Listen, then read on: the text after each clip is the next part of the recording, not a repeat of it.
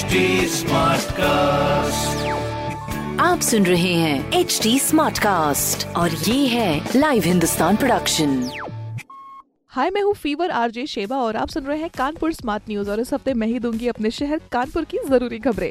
सबसे पहली खबर ये है कि अब गेहूँ की जो सरकारी खरीद है, वो ई पॉप मशीन से होने वाली है और ऑनलाइन किसान परचेज सेंटर पर जाकर वहाँ पर उपलब्ध जो ई पॉप मशीन है, उसमें अंगूठा लगाकर गेहूँ बेच भी सकेंगे। अगली खबर यह है की प्रदेश के चौदह प्रमुख शहरों में चलाई जाने वाली है इलेक्ट्रिक बसेस।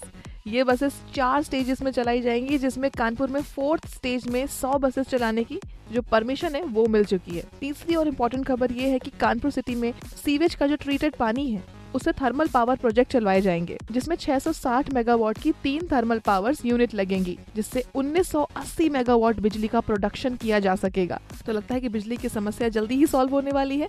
बाकी इस तरह की खबरें पढ़िए हिंदुस्तान अखबार में। और कोई भी सवाल हो तो ज़रूर पूछिए फेसबुक इंस्टाग्राम और ट्विटर पर। हमारा हैंडल है एट और इस तरह के पॉडकास्ट के लिए log on to W W W dot H T smart cast dot com आप सुन रहे हैं एच डी स्मार्ट कास्ट और ये था live Hindustan production smart Smartcast.